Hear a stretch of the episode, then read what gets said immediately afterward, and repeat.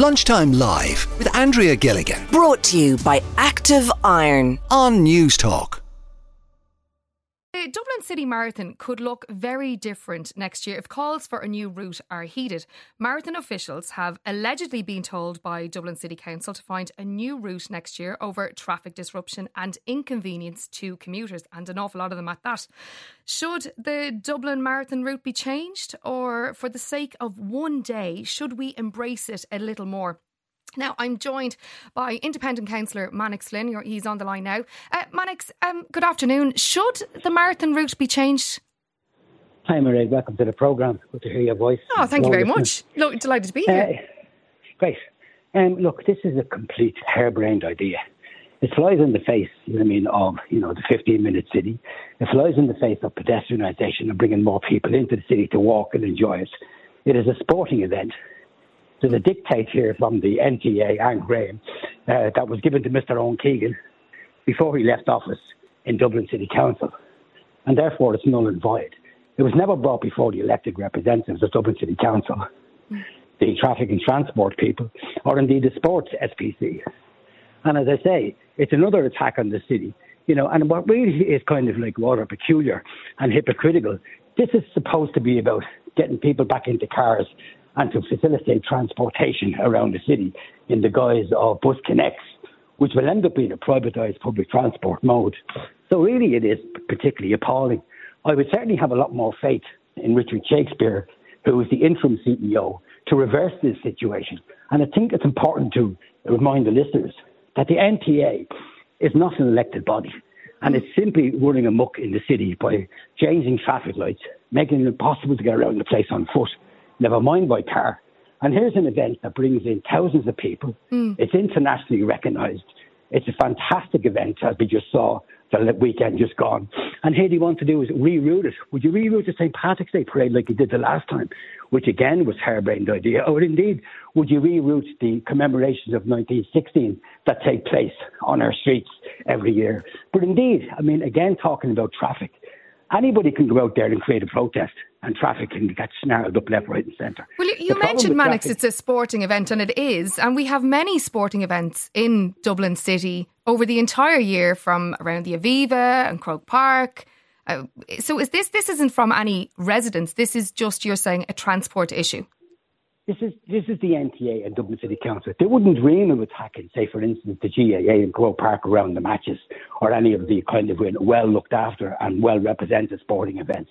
This is simply an attack on our citizenry, who just simply want to be able to run, enjoy themselves, run around their city. What a great way to see it. And, of course, the citizens of the city really, really like this. So the idea that this can be just willy-nilly rerouted before it comes towards the local representatives is simply appalling.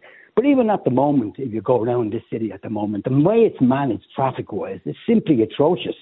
I mean, from a Dublin City Council point of view, and also from an N T A point of vieil, I mean, you saw recently Mister Niall Ring, City Councillor, you know, saying, like, you know, that shops are going to be closing, you know, on the Clontarf Road. This is happening all over the city. Yeah. Indeed, Nassau Street, most of the shops are closing. So, look, we all want people to be able to walk and enjoy themselves and cycle or whatever. But there's also people who want to be able to get around, and when we do get a proper public transport system. But in the meantime, events like the marathon, which bring in thousands of people. Yeah, sixteen thousand sixteen thousand yeah, ran but, the most recent one, but yeah. It could hold up to twenty-two thousand. And um, it's said that the marathon is worth over twenty-five million to Dublin City, and it raises nine million euro for charity. Easy, of course it does, but also the citizens that come out and enjoy the event, children who are encouraged to use sports.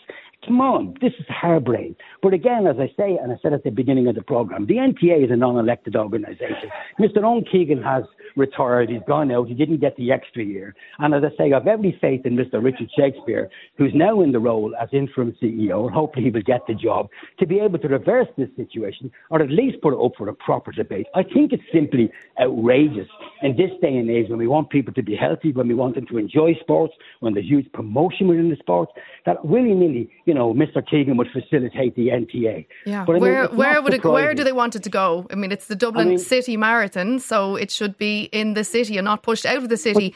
but they don't even have a plan. They haven't even put forward a plan as to where it would go and how they would facilitate this, et cetera. This is just a situation, again, of demonising a situation and saying to us that transport is impacted. Yeah, we have seen no reports as to how transport, transport is negatively impacted.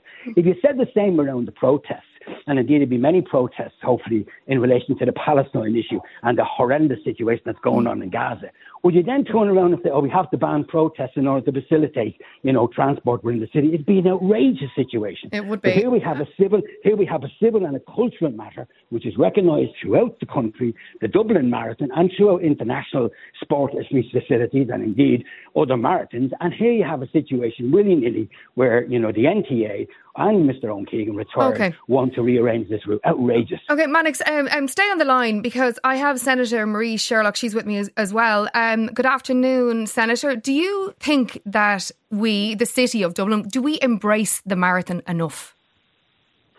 Well, good afternoon, Mairead, and good afternoon to Mannix as well, and to all your listeners. Look, I, I think there's a, a, a real question about the attitude towards the Dublin City Marathon. As somebody who's ran in the marathon now a number of years ago, albeit now, like there's there's a, an incredible atmosphere around the city on marathon day, and and actually, I'm always surprised about how little. Um, You, you, uh, well, I, su- I suppose how nimble the operation is outside of Marion Square with regards to road closures.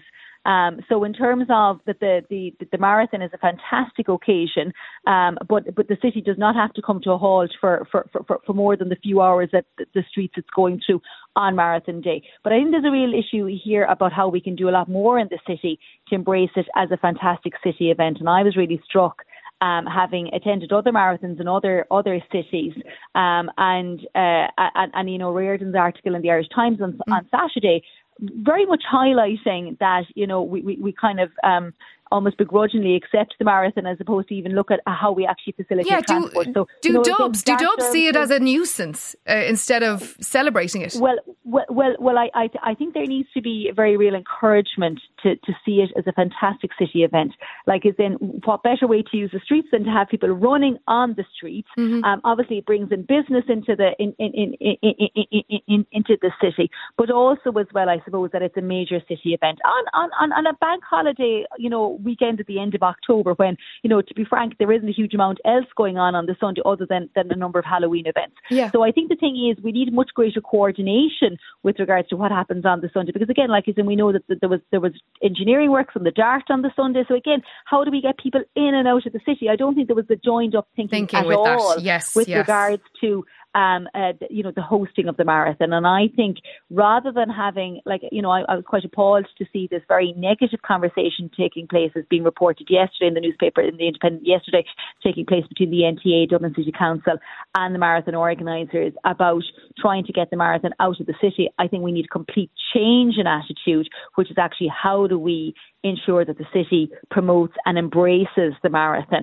and sees it for what it is, that it's a fantastic city event mm. and, and could be much bigger um, in future years. Like, as in compare, you know, as you said to yourself in terms of the numbers, like the numbers are just short Huge. of twenty thousand. Yeah.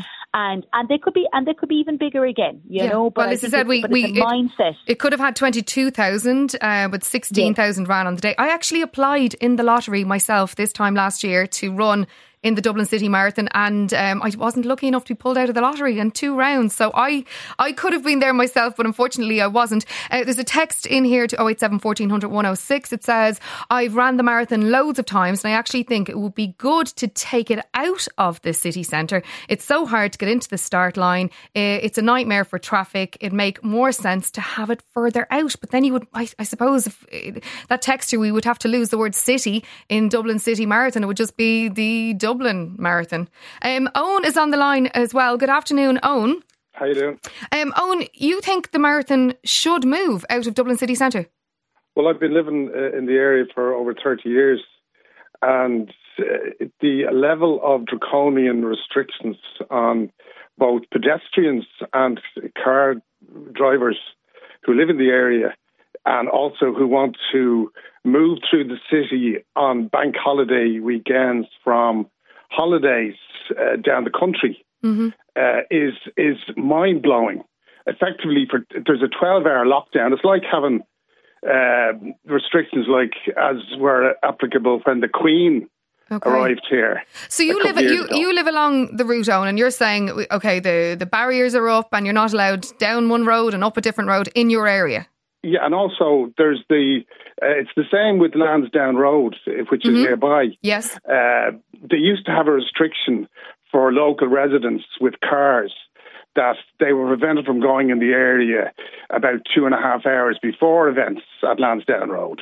That's now been increased to five hours. Okay, so for any now, of the big games on in the Aviva, it's increased to five hours before kickoff. Yeah, and also after kickoff. It's about three hours after kickoff. It isn't just matches, it's concerts. Like, I'm, I'm surprised. I mean, I normally agree with Mannix on everything he mm. says and does, but I'm surprised he's actually uh, appears to be favouring uh, big business. Like, when people are saying it brings in millions into the economy, it's not millions into my pocket. Mm. It's millions into businesses who don't live in the area. Which I suppose, though, the, the city does need also. But I would have imagined when I saw this story that the Dublin City Marathon is less disruptive as opposed to the matches you've mentioned in the Aviva or residents around Croke Park or maybe people Sorry. around Three Arena. I haven't seen those reports. What were so said the, in those reports to assuage your your, your, your No, I'm saying the Dublin the City Marathon happens just once a year. That's what no, I might have... There's actually two marathons. There's the there's this, there's the mini marathon. Aha, the mini marathon is on the same route. Okay, see, I've never yeah. ran the Dublin City Marathon, so I'm not completely familiar with its route. I know where it starts, yeah. I know where it ends, but between the twenty-six point two miles after that, I'm not one hundred percent sure. So the Dublin, the mini marathon also, so you've two a year that you're yeah. effectively locked down. Yeah. So, I mean, the, the idea of, of, of people essentially who don't live in the area mm. want to come into this area, to run in this area, and impose their their their need to whatever it is they're getting from running in marathons, and and and, and to and to have, have residents in the area lives com- considerably impacted. And where would you um, ideally like to see it moved to? Where would be a, a, an area that you think would work for, for for all involved? Well, I haven't I haven't examined the alternative routes, but it would appear to me as if in and around the Phoenix Park would be an ideal route. Mm-hmm. Okay. Um, uh, Nigel is, is also on the line. Good afternoon, Nigel. Hi, Mairead. How are you? Um, what are your thoughts on this? Again, I wasn't quite sure what I was stepping into when, when I took the call. I suppose for me, um, uh, you go to a city to run round a city. Again, I, I put in my text. Belfast, we used to have one back in the day that you mm-hmm. ran around the entire city, and then they moved it to being more of a, still in the city, but sort of out of the city to be a faster route. And it's a bit of a soul-destroying thing. And there's nothing nice to, to see along the way. There's nothing nice to see. Okay. So if you're running past sewage works and whatever, which is fine, but it's not exactly why you go. And then you're saying, well, actually moving back now to being, it's for, it's, it is for people coming into the city, yeah. It's the, it's the capital of Northern Ireland. Dublin's the capital of the island. Yes, people from outside of Dublin want to come. They do want to run round, you know, a field like the Phoenix Park, lovely, lovely place, fantastic. But to run around that, you can do that yourself. Why would you bother? Mm-hmm. So for me, if you're going to have a Dublin City Marathon, it's kind of, it's in the name, isn't it? It's the Dublin, it's in the city, you run around looking at the city. Yeah. And, and if you're not going to do that there, why would you bother with it? So. so I was chatting to a friend of mine this morning who has run the marathon in Paris. And and yep. she did it a couple of years ago and said it started very close to the Arc de Triomphe and it finished yep. right at the Arc de Triomphe and it ran all around some beautiful places and included some underground tunnels. But it was, you got the essence of the, the city of yeah. Paris while running around it, and said it was it was huge. It was fantastic.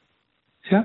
So in twenty sixteen, my wife did the New York Marathon and did it with her sister and just ran round and wasn't going for a time. And just, you know, the family was there. It was fantastic. I mean, I think one of the points was maybe the Senator mentioned, it's the embracing it. The New York one's incredible. You know, you run through all these areas and mm-hmm. it's a real thing for the local people. Bands play. It was just, I mean, as a spectator, it was an incredible thing to be part of. You know, the London Marathon as well, it's an incredible thing. Locals come out, participate. Even in Belfast, you know, locals come out.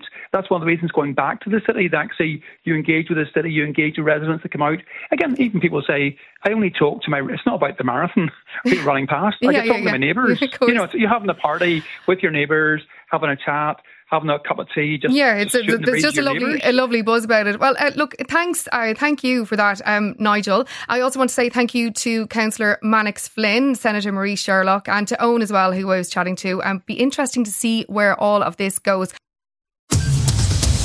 Lunchtime Live with Andrea Gilligan. Weekdays at midday. Brought to you by Active Iron on News Talk.